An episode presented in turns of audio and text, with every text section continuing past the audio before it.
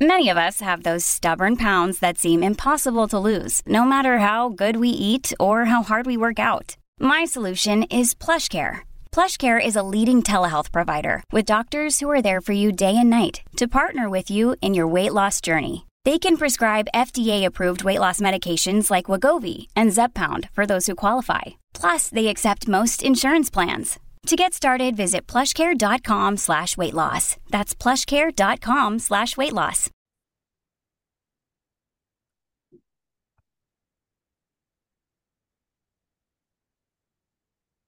Hello and welcome to the Addicts Anonymous podcast. I'm your host, Jamar. Today's episode 235, and we're going to be interviewing Kel. How you doing, Kel? Doing well. Thanks for having me. All right, I'm glad to have you on the podcast. So let's get started here. Like I was telling you before, we start off the same every episode. Tell me about your childhood growing up. Uh, my childhood, you could probably say it's idyllic. Uh, I was raised by a single mom, but our family was very close. We have a small family. Um, my grandparents did a lot of the raising actually while my mom worked. Um, I had two cousins similar in age, uh, so they were more like sisters really than than cousins. So we all came up together. Uh, we didn't come from a household where alcohol was around or anything like that. Um, the family lore, I suppose, is my granddad uh, used to have a couple of beers in the fridge and would smoke a cigar after work. And whenever this guy was old enough to get in the fridge and start to get curious uh, about what the green bottles were, he stopped keeping them at home. Was drinking Heineken? uh, it was Little Kings, actually. Oh, okay. Even worse, in my opinion. Um, so there was really no um, exposure to alcohol or anyone intoxicated, anything like that growing up. Um, I think perhaps my aunt and uncle may have, you know, had had a good time, so to speak, on on vacations or whatever but but that was never around. So we were kids. We we didn't get in trouble. We had good grades. We had a good time. There was no um you know family struggle we had yeah except for the i mean my parent my dad was pretty rough on me but the one thing i can say that i relate to you with is there was never alcohol i mean technically my dad had alcohol in the house but it was for other people and it was like hidden away uh, he ah, never right. drank never ever and neither did my stepmom, and neither does my mom. My mom's never even tried a cigarette. Wow. Okay. Yeah, well, she's a good. goody good, good girl. yep. Yeah, I think. uh yeah, with my family, it, it wasn't so much. It, it, was more setting an example than anything else. I think you know if they wanted to do something like that, they wouldn't. It wouldn't be a big deal. Um, but with the little kids around, you know, we sort of noticed the shift whenever they they started to watch their language when we imitated them and things like that when we got a little bit older. Um, but yeah, it was it was really good. Small town, small town, Southern Ohio, small tight knit family. Um, everything was good. My my father wasn't in the picture. Um, I only knew bits and pieces about him, and as I got a little bit older, I did find out that he did have trouble with alcohol. So that ended up being part of my story later. just were your parents divorced? Yes, they were. Uh, they what age were you? like one between one and two. Okay, so you don't even know if yeah, you never even had your dad in the picture at all. No, I didn't. No memory, anything like that. Just pictures. Yeah. Gotcha. So, did you have a lot of friends growing up? Yeah, I mean, I, am the kind of guy that can got to get along with anybody. Uh, sense of humor was big in our house. Um, maybe sometimes too much. We like to rib each other kind of hard.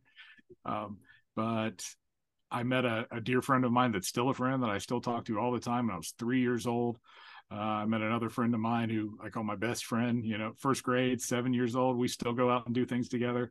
Uh, you know, our families get together and have uh, have a good time. My aunt and uncle was actually neighbors with his parents growing up. So if I went to one's house, I ended up at the other.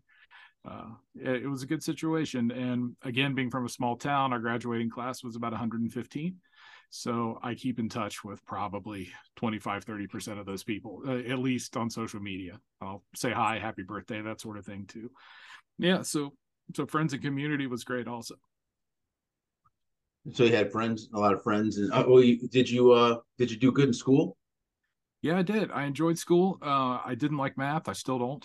Uh, oh, I hate math. I yeah. hate it. I was in, uh, I remember I got, I had to go, like when I was senior, I was with the juniors retaking the math class. I hated it. Yeah, I understand. I mean, I, am a very logical person, and I said to myself, I'm like, when am I ever going to use this in my life? I don't need to know geometry or algebra. It just doesn't make sense to me unless I'm going to be like an engineer or a scientist and you need yeah. to have those numbers where you can do quick calculations. But yeah, I feel like that's one of the problems with schools. They kind of focus on teaching kids the wrong things sometimes. I mean, obviously you need math, but only to a certain degree, depending on what your hopes and dreams are. Right. I agree. I remember learning algebra and doing poorly. Uh, I don't remember learning how to balance a checkbook or how to do taxes, you know, things things that are applicable later on. Um, but other than that, school was good. I was always an art kid. Uh, we did well in school, me and my cousins. My family, especially my my grandparents, are really great at positive reinforcement so anytime we would do well they you know they wouldn't gush but they would they would bring it up or they would do a little something or we'd, we'd get an extra of this or that some toy we'd been wanting something like that. So we did well um, for ourselves but then we, we did well also because you know it feels good whenever your family praises you for being good. So we weren't the kind of kids that liked to to um, you know blow off school or get in trouble or anything like that. We were you call us goody goodies uh, i guess that's that's true. That's good it's a good year. So you had a how'd you do? And you said you enjoyed school. You did well there. Had a good childhood. So you said you were exposed to beer from your grandfather. What age right. was that first? I think did you say seven or eight?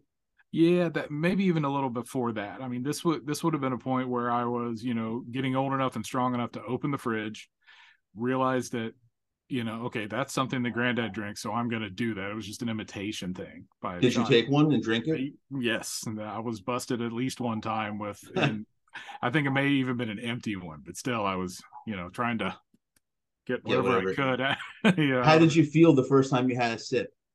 Well, see, that I don't remember um, as far as alcohol. What I remember specifically as far as intoxication the first thing I remember was when I was five years old and I had my tonsils out. And I've I've told this story before to my mom, and she doesn't remember. My best friend or one of my best friends doesn't remember. But it was around Halloween, and I got you know anesthetized, had my tonsils taken out, so I was groggy for the next couple of days. And when a friend came over for Halloween and said, "Hey, we're going to go trick or treat," I said, "No, I, am kind of tired. I'm going to ask my mom if she'll take me back to the hospital and get me more of the medicine that makes me sleepy. Hmm. So thinking back now, like, was that the first time I equated ingesting something with feeling good or feeling better? And I neglected hanging out with a friend for that instead. It's good that you self-analyze that because that could very well be true. That's that's a good case of like you said, just wanting to change your mentality or how you're feeling. It's right. a big deal. I mean, for me, my first one wasn't drugs. My first thing that made me feel different was cookies. I would get a sugar rush, and I was Absolutely. I was a young kid, and I was like, "Oh, I feel a little good. I have five cookies. What happens if I have 10? And yeah. I got addicted to eating junk food. And it's still something I, I struggle with this day because I also have addiction with food issues. You know, my main thing is drugs and alcohol, but I also have food issues as well. Certainly, certainly, I, I can relate to that too. Uh, I think caffeine probably for sure. Um, oh yeah, it was with me my whole life. You know, I've got a I got a Coke Zero sitting here now, and I, you know, diet diet Coke. perfect, perfect. But uh, yeah, I mean that's another thing. Um, caffeine, like you said, I'm actually trying to quit that. So I'll drink a diet Coke, but I'm not doing it like I used to. Caffeine, I got addicted to where I was doing four or five hour energy shots a day, like oh, routinely. Yeah and it was every single day. And I was like, this is no good. You're too addicted to caffeine. Um, so cut it back a little bit. See if you don't need it. So usually during the day at work, I don't drink any caffeine, but at night when I get home, I'll have a glass of soda. Right. This is more of a dessert kind of thing almost, or exactly. Yeah. You had yep. a good day. You my reward. Sure. I definitely go through uh yeah, a couple couple three, as we say in Southern Ohio. A couple, couple three, threes yeah, a couple three cokes, a co- you know, two or three, a couple three cokes, um, you know, coffee in the morning. Um, that's something I can do without if I want to. I don't really have any negative negative effects without it, other than just I, you know, I want one. Um, but yeah, definitely growing up, you know, the full sugar, uh, not diet full on cokes. I mean, twelve pack every couple of days. We would, you know, just suck those down. Um, so I'm glad I got out of that habit. I don't know when I yeah. switched to diet and then eventually when the zero came out, but probably my 30s. Does Coke Zero still have uh, caffeine, right? Yeah, yeah, definitely still has caffeine. Just doesn't have the The sugar stuff that makes you fat. Yeah, the sugar and all that. I'm sure the uh, sweetener isn't the greatest for you, but uh, yeah, they say that that aspartame stuff. Aspartame is that how it's pronounced? Uh, aspartame, I think. Oh, aspartame. Yeah, they say that's uh not good for you at all. That's what they right. use. Yeah, I'm. I'm admittedly in just kind of a comfortable denial about that. I'm still on the coat. Still it's a good way to put it. Yeah, so, comfortable denial. I like that. Yeah, well, we'll get to that one eventually. So, so you first started real young, drinking mm-hmm. grandpa's beers. When was the first time you actually partied? Like you said to yourself, you know what, this does, this does this to me, and if I drink more, I can get hammered. When was that first time you think? I I remember specifically it would have been 1993, the summer of '93. I was 15, and a couple of my good friends were in the grade ahead of us and had already started having parties, going to house parties. Uh, you know, we were out in the country a bit, so there were bonfires, camping parties, that sort of thing. And I I grabbed one of those friends and I said, tonight, Saturday, we are going to go drink. I'm going to go drink into excess. I'm going to see what all this is about. Um, at this point, I knew that my father had a problem with it, but at that age, was kind of well, he did doesn't mean I will. Um, I want to see maybe somewhere in the back of my mind, I was trying to relate to him. Why did he enjoy this so much? But those are all thoughts that came up later, way later. But it's just we're going to go out tonight. We're going to drink way too much. I'm going to find out what this is about, and we went hard.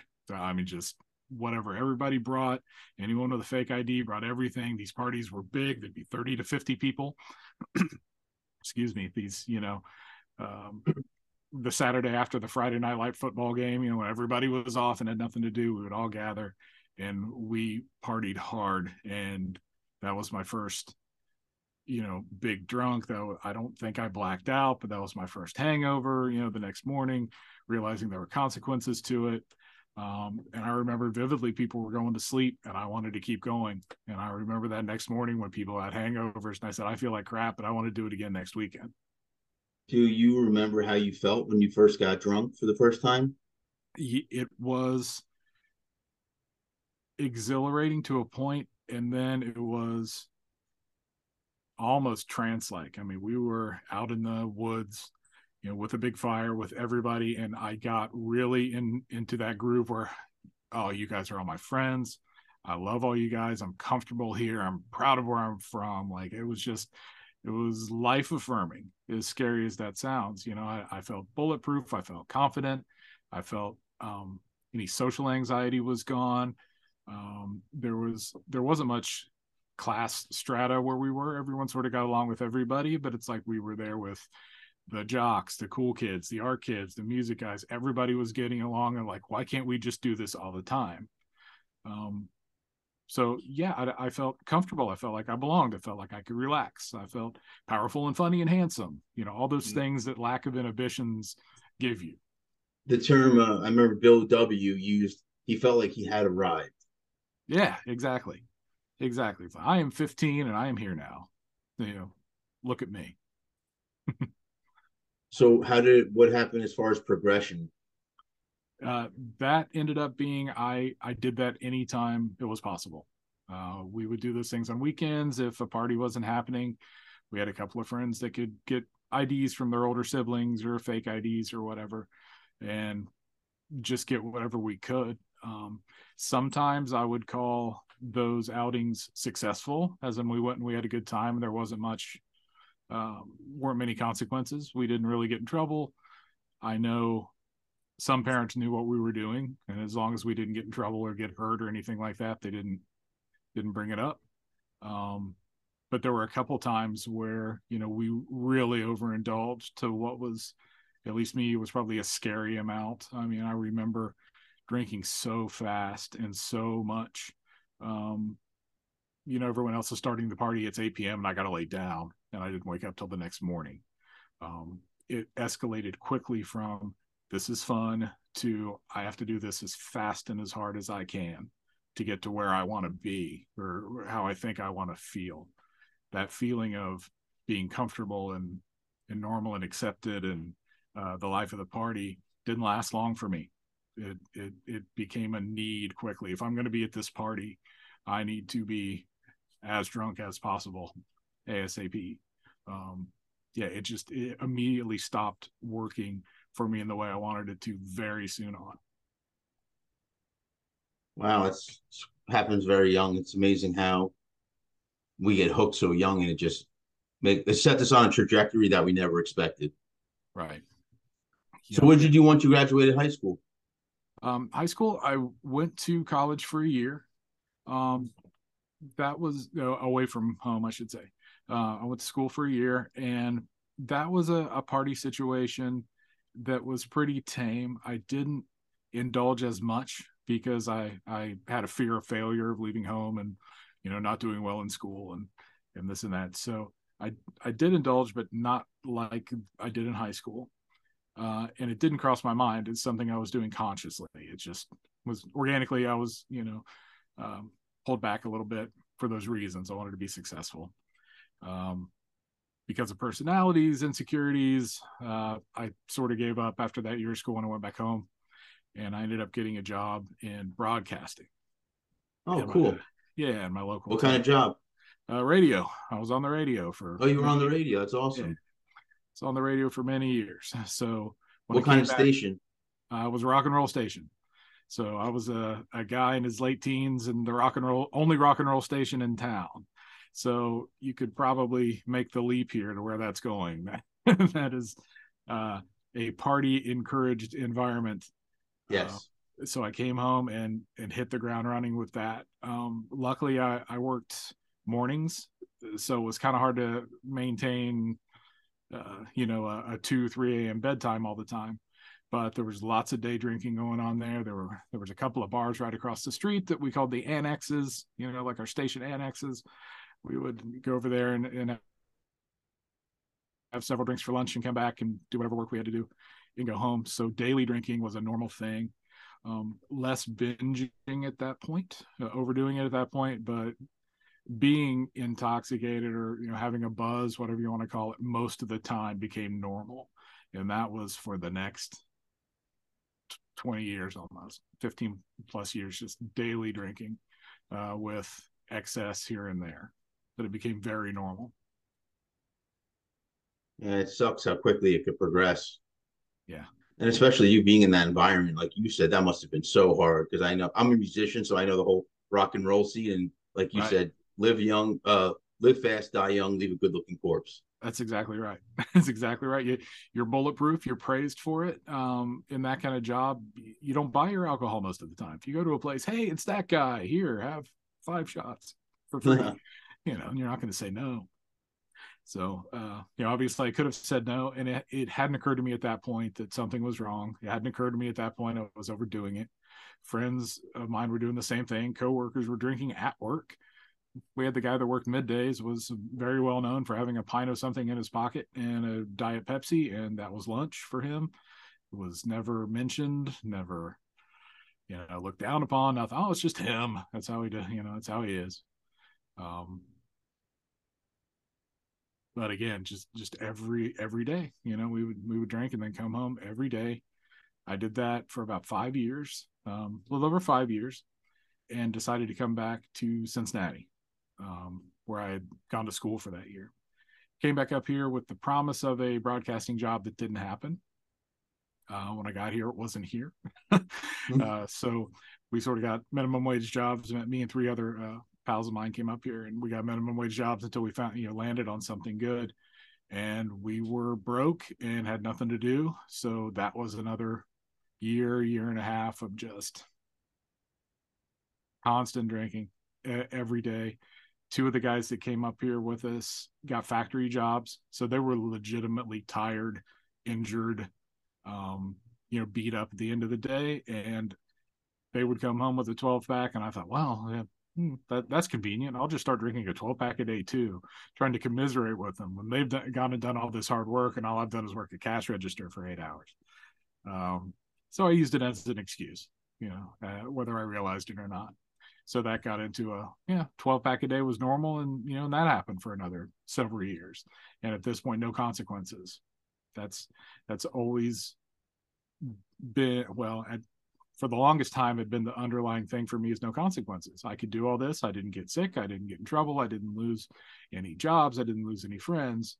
I've never been confronted by any downside to know that it was a problem yet.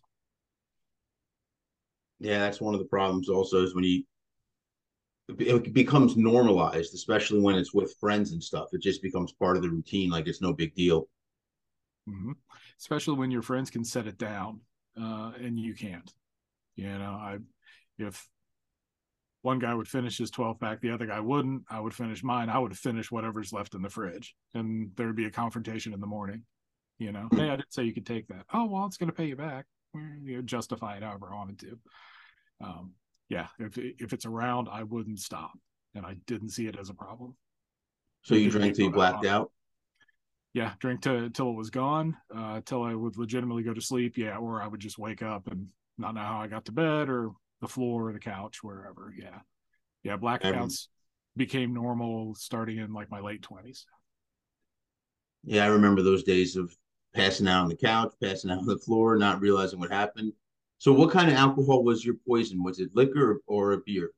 It's always beer, for whatever reason, has always seemed to get me more intoxicated than liquor. Really? I enjoyed, yeah, I enjoyed liquor. I drank plenty of whiskey and everything, you know, whatever you throw at me. Um, and that would, you know, would get me drunk, but it was a different type of feeling. Like beer would let me become out of control where liquor wouldn't. And I've never been able to you know figure that out chemically or uh, whatever the difference is uh, however it um, metabolizes in my body but it, it just didn't do the same thing. So it was always beer you know plus liquor's expensive. You can get a 12 pack for four bucks you know back in those days. So yeah. it was the opposite for me. I stuck to the liquor because i figured it got me drunk quicker because i can do three shots in like five minutes. I, I really couldn't I couldn't drink five beers in three minutes, whatever it was. Yeah. Uh, yeah, I guess that was, I don't want to call it a skill, but yeah, that's something I could do. I mean, four, five, six and a half hour was no, no big deal. And then you were kind of cruising after that. Sounds like what you're talking about, you know? Yeah. The old, uh, the comparison about the airplane that uses most of its fuel to take off. And then once it gets to cruising altitude, it, you don't need much. there you go. I never heard that comparison. That's a good one. That's right. a good one. Yep, takes a lot to get there, and once you're there, you you can just kind of cruise. Um, yep, but that was the habit for the longest time um, until we got, you know, I guess what you want to call adult jobs or big boy jobs. I ended up getting into broadcasting in Cincinnati, and that was in 2004. Yeah, 2004, and stayed in that company in that environment until 2017. That was a long time. So, at what point did you say to yourself, "I got a problem"? I had gone back to school for uh, to learn uh, electrical work. I wanted to move up in in the business. So in radio, I had been a performer forever, been a host forever, and then I moved over to IT just for some more security and some more money. Uh, I kind of saw how the industry was going, where DJs were not um, the people with the PhD and cool they used to be. They just kind of read cue cards, and and I wanted to get out of it. I'd always had a proclivity for IT, um, for computers. Uh, was a, a tinkerer my whole life. Um, so I got into IT and then was was thinking about moving over into engineering, which was more heavy duty, unfortunately math. but, yeah, but uh, yeah, more uh, more electrical work and mechanical work and stuff. So I, I went to a um, like an adult learning place here in Cincy that had a year long certificate, and I would work from 8 a.m. to 4:30. I would have to be at that school by 5:30, and then class was from 5:30 to 10, Monday through Thursday. So that was my schedule, 8 a.m. to 10:30 p.m. Monday through Thursday, and I would still drink the same amount of beers or liquor on those days that I would have if I had not gone to class. So, for an example, if I were to drink a 12 pack on Friday night from say 5 p.m. to 1 a.m. If I only had between 10 p.m. and 1 a.m. on the nights when I went to class, I would still fit those 12 in. It was ritual. It was something that had had to be done. I thought had to be done, or my day wasn't over. I wasn't going to sleep. I wouldn't get any sleep, and I wouldn't wake up in the morning. It was part of my daily routine, like eating, brushing my teeth, taking a shower, something like that. Whatever's in the fridge is going to be drank and gone before I can go to bed. Didn't matter how much time I had. And when I started talking to some people at school about that, because one guy had finally said, like, man, do you just live in a barrel? Because we can smell you. He's the first person that ever called me out on anything. And it turns out that he was in the rooms. He was a 12 stepper. And just, I guess, out of uh, habit or empathy or whatever, said, you know, like, are you okay? And I was like, well, maybe not. And I think that was a, that was probably the first time so I was in my mid 30s. I was like 35 before it occurred to me like I know I was prolific and you know good at it. I was a good drinker. Um, but you know maybe this is worse than I thought and that was the first time I I stepped back and went to the doctor and did some blood work and um, he said, you know, you're not in trouble yet, but you're headed there. So that's the first time it occurred to me something is up. And I kind of thought, wow, maybe I met this guy for a reason. So it's the first time I'd ever pondered a change or got any sort of fear or acknowledgement or confrontation about it. So once you got that feeling that you might have a problem, what'd you do about it? Uh, at first, I didn't do anything. At first, I I thought about it. Uh, well, I drank on it, of course. So um, we get back into that headspace when we're drinking. We fear nothing. Uh, ah, that's fine. Uh, I'll finish school. Uh, maybe I'll get some more money. I'll have some more time off, and I can uh, you know find a good time to wean off or find a good time to quit cold turkey or you know i i made fantasies about finding a good time to do it when it would be easy and none of those things ever came came to pass i just kept at my regular schedule um and then i ended up having a medical event that started to change everything um i had had a particularly overzealous night of drinking, if you want to put it that way. And me and my girlfriend at the time had gone to the movies. And I, you know, we're in the era now where you can buy drinks at the movie theater. There's a bar in the movies. So I'd ordered a couple drinks at the bar, had those, sat down, waited on the movie, and got sick. Uh, just had to run to the bathroom and be sick. I ended up sleeping on her shoulder through the rest of the movie. Woke up the next morning in my bed. She had gotten me to bed. I don't remember any of it. Um, and it was about eight hours after my last drink. Um, had a withdrawal seizure. It took eight hours, so that that's that's the boat I was in at the point. Was it only took eight hours for a withdrawal seizure to happen, and I ended up being in the hospital for almost a month. Wow. How come they kept you so long? What kind of symptoms or stuff was happening with that? I, I've never had that happen to me. Even I was lucky, I went right to rehab when I was detoxing. Right. Um, I had never given myself enough of a break to know, like, you know, in the morning I would have, you know, the shakes and disorientation and anxiety, normal things that people get with, you know, maybe not the shakes, but people get with a hangover, but intensified by a thousand. You know, I would wake up every morning in a panic before my first drink. I mean, absolute panic um, before I self medicated. So once I went in the hospital, after the seizure, I had I had aspirated um, some fluid into my lungs, so that's pneumonia. So they had to treat that. I wasn't breathing on my own after that, so I was on a ventilator for a while.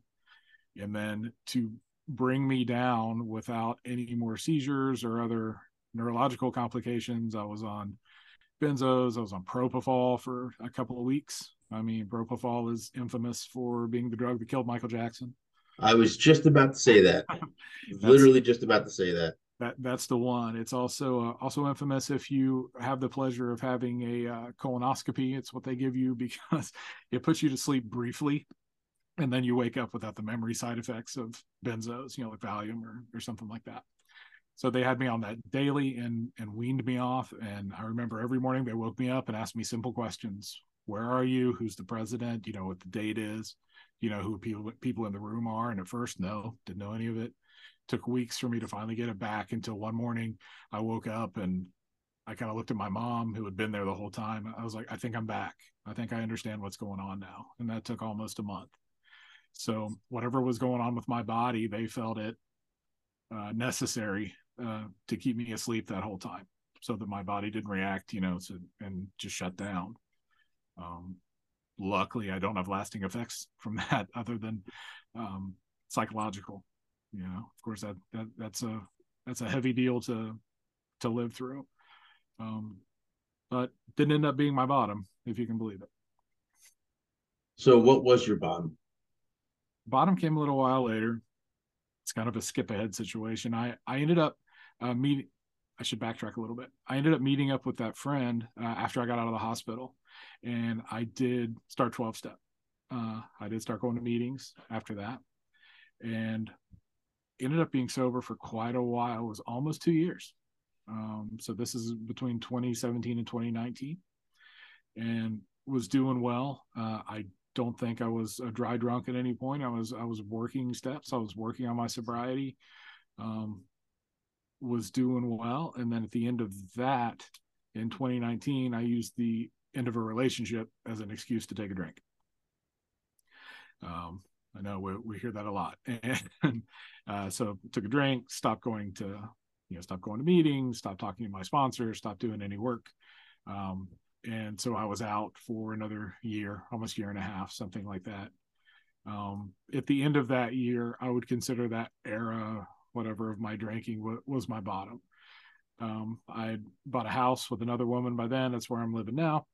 Um, and it was to the point where i couldn't hide the beer cans anymore. Uh, I I couldn't hide the the musical trash can that we call it with all the clanking bottles and cans.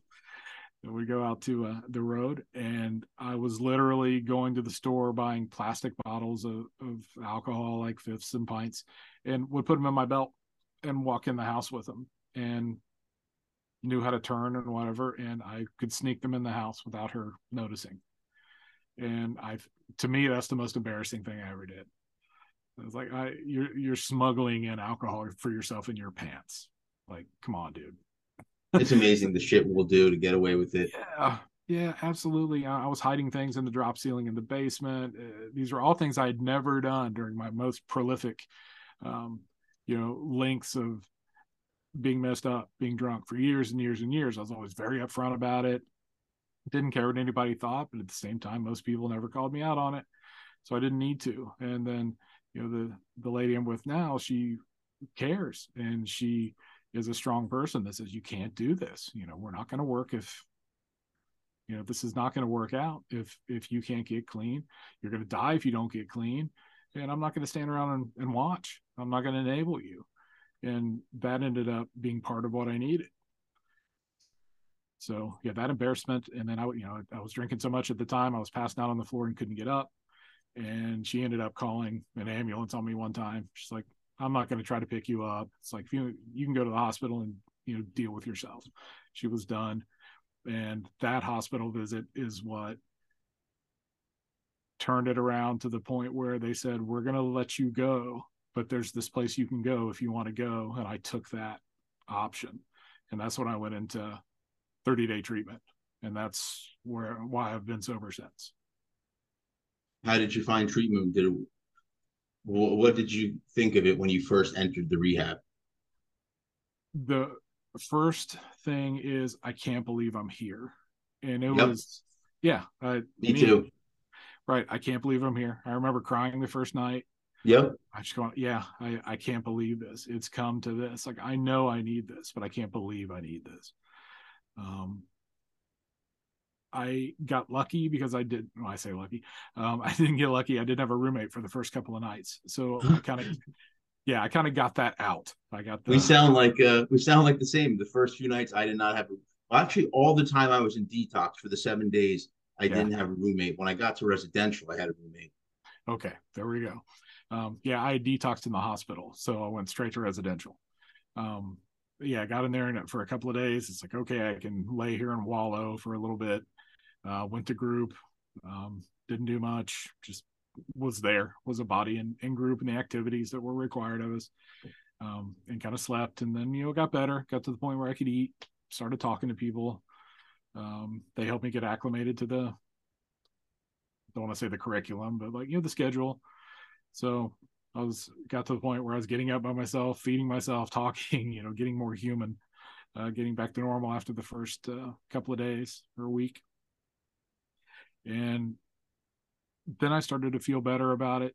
Some things, um, how do I put it?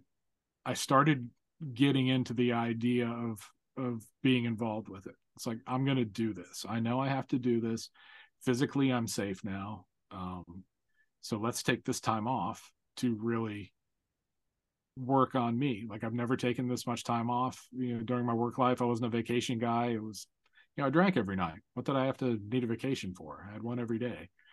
Um, so I decided to go all in.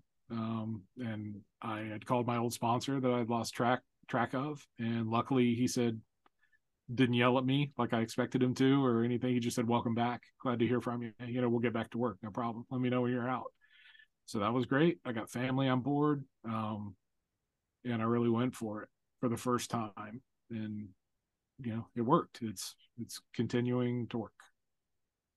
That's great. That's really good. I mean, so when was it? How long ago? Uh, that was in I was in from September 21 to October 21. Okay, so pretty recent. Yep, was in there for 30 days.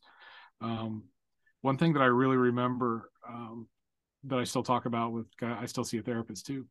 Um, was I was writing my name on things. I'm writing my name on pamphlets and stuff, you know, um, worksheets and stuff you do in there. I remember looking at my name and just being disgusted. Like, I am so tired of that guy it's one of the things that got to me where I was like, I really want to change. I looked at my name, I was like, I'm sick of that dude. You know, I'm sick of who he was. I'm sick of how he acts. Um, I'm sick of how gross he is with alcohol and how he treats people when he, you know, he's messed up. Like, I want to look at my name on something and remember when I was younger, you know, when I was vibrant and, and happy and had a future and was good to people. Like, I want to be that guy again. And I really internalized that. And, and that helped too. And I expressed that to my family and they agreed that you know they missed that guy and then they also admitted thing, some things to me too like you know my uncle says well you know i'm a workaholic that's that's how i deal with my stuff you know i i might take another shift at work if you know me and your aunt are on the outs or something or if i'm feeling stressed. And you know my cousins uh too they're like yeah we we work. You know that that's that's how we all deal and we've all talked about that and i'm sorry we didn't share that with you. It's like you you have this proclivity perhaps part of it's physical from your father you know but also you you know you started drinking and you latched onto it where they didn't. So they're like don't think you're any different from from the rest of the family in in that way. It's just it's manifested in you differently. That so must have been comforting. it it changed everything. I mean that was a um that was a weight on my shoulders that i didn't realize i had. I mean, specifically my uncle, because with my, you know, with my dad not being around, my granddad and my uncle were father surrogates.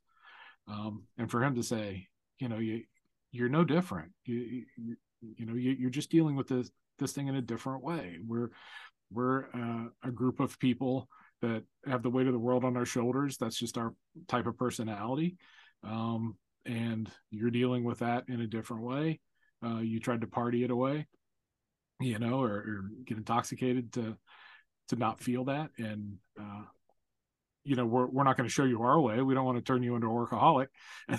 But uh you know we're, we're here for you. We don't we don't blame you. We don't hate you. We understand you know now seeing um you know we understand better now what you're going through because they got you know in, invested in in reading you know al-anon literature and stuff like that and you know yeah knowing they were they were here for me and them telling me i wasn't so different when i felt so out, outcasted for not having dad around and yeah, it was a huge weight that I didn't know I had, and it helped tremendously.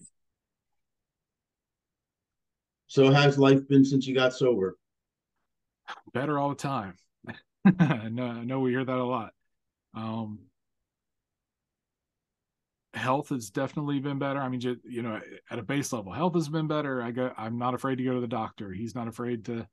Um, uh, every so often, he kicks me in the pants, literally, just to remind me you know, I'm a grown man and he's he's not way too much older than me, but I'll go to the doctor's office and he's like, How you doing with the drinking? And I'll say, Oh, I've had this many months clean or this many. He's good. And he'll kick me in the pants. He said, Don't forget that.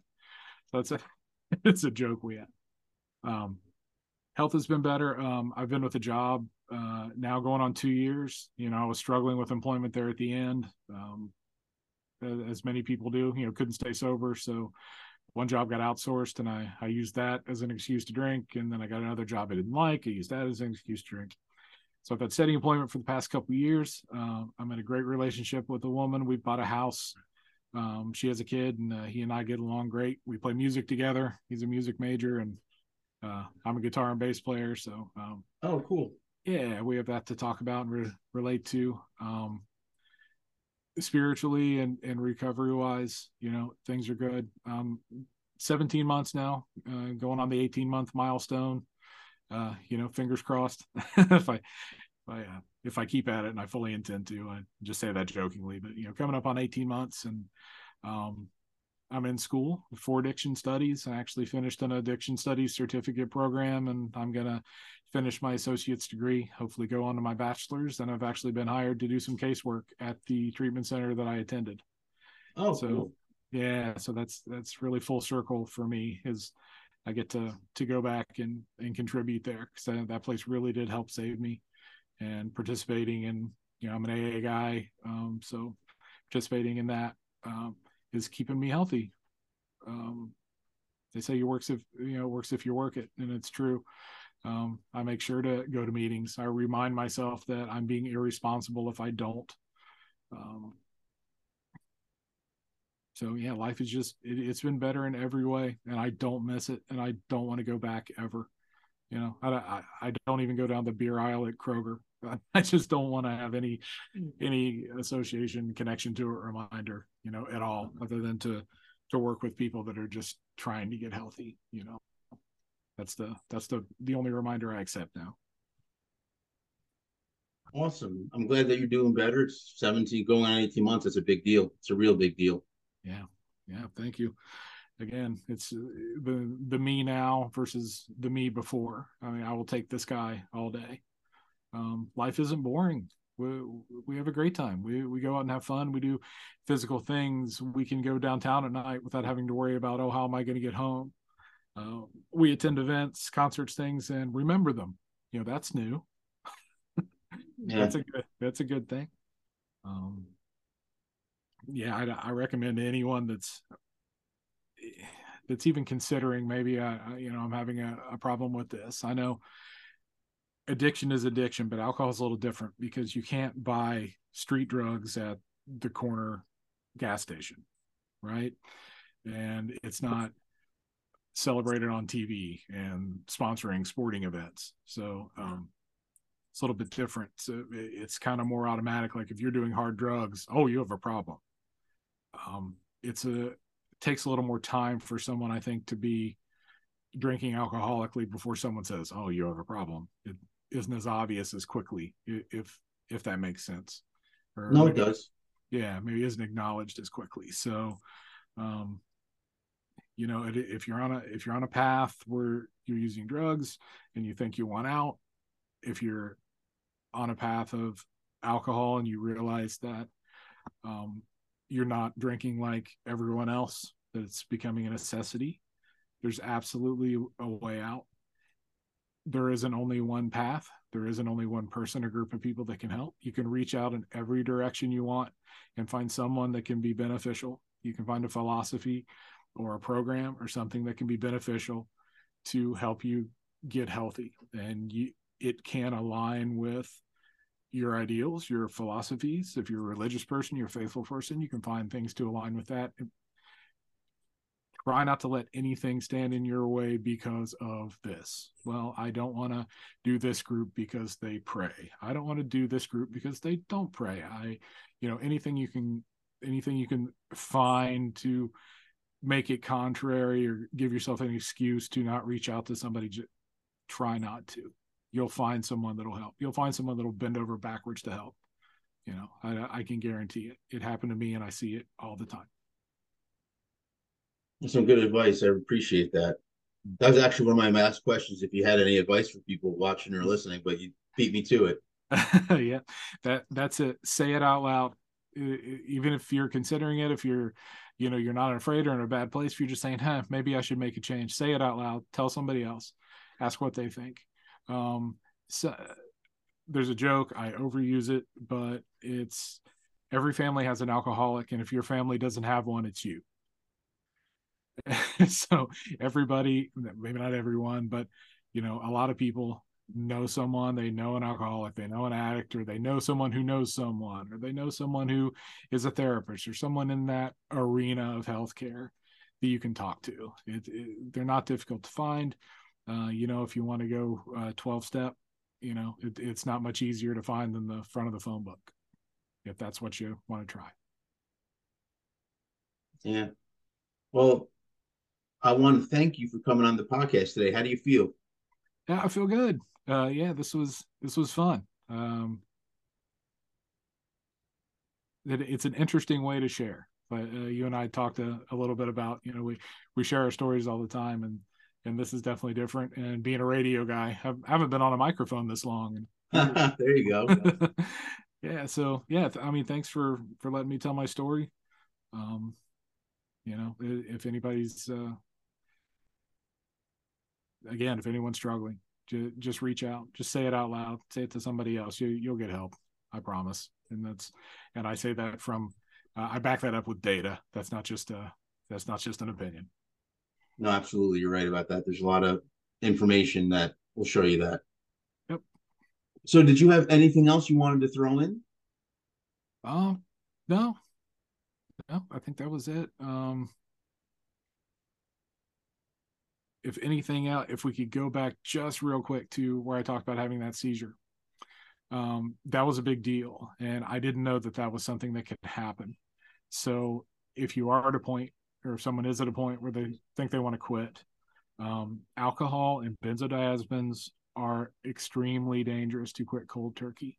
If you are a daily drinker or a daily user and you think you want to stop, um, you will be better for just telling your doctor than to think uh, you're Superman and invincible or Superwoman and invincible and trying yourself. Um, because I quit cold turkey involuntarily. I didn't plan to, uh, and it almost killed me. So if you're a daily drinker, heavy drinker, heavy user, um, definitely seek medical help before anything else. That would be my serious as a heart attack advice to someone that's thinking about getting clean. That can be, it, you know. Yeah, that was one of the things that I didn't know, and I remember when I was going to rehab, I spoke on someone on the phone to do like an intake interview. Mm-hmm. And they specifically said to me, We're not telling you to get hammered, but don't stop drinking till you get here. Yeah. Yeah. Um, I had heard that myself. Um, it's funny to think, you know, okay, I'm going to stop poisoning myself, and that's actually going to be dangerous, but it's true. Yeah. Yeah, biochemically, you, your body changes, your brain changes. Um, the alcohol and the drugs, they provide uh, benefits for you, unfortunately, provide benefits for you chemically to the point where your own body stops producing those. Serotonin um, levels drop because you're getting it synthetically, or not synthetically, but you're getting it unnaturally. You're getting you're ingesting it instead of creating it. So whenever you take that chemical away, which suppresses, you know, all of these things, uh, all of these uh, goings on in your head, the your brain just goes, dump all of it. You know, we, we we have nothing to suppress this, so we're going to fire on all cylinders, and your body doesn't know how to react. You know, and seizure is a possibility. And you know, people do scary things, bite their tongues, aspirate stuff into their lungs. You know, stop breathing. People have heart attacks because of seizures, along with being dehydrated for so long. Um, you know, due to drinking heavily every day and not taking care of themselves. It's a dangerous situation. Yeah. So yeah, spiritually, socially for yourself, reach out uh, for your own best interest. Uh, definitely seek medical help if you're gonna if you want to detox. Because there's safe ways to do it. Um, you said that you would detox at a treatment center. Yeah. Right. That's a possibility. Uh, hospital's a possibility. You, you, will find a place. Seek and you shall find. You know, reach out. You'll you'll find your place. There you go. Yep. So I want to say thank you so much again for coming on the podcast. I really appreciate you doing this. All right, you're very welcome. Uh, always happy to talk about recovery. Um, and uh, great show, man. Thanks a lot. All right, thanks. So do me a favor and hang tight. All right. And for everybody watching and listening, if you like what you saw and heard, go below and give us a like. Also subscribe so you can see when we upload new videos. We're on all social media, so you can check us out on Twitter, Reddit, Facebook, Instagram, TikTok. You name it, we're most likely on it. I also suggest checking out our website. That is www.addicts-anonymous.com. There you'll find plenty of free resources as well as free literature. So that's all we have for today. I really hope you enjoyed the interview. And until next time.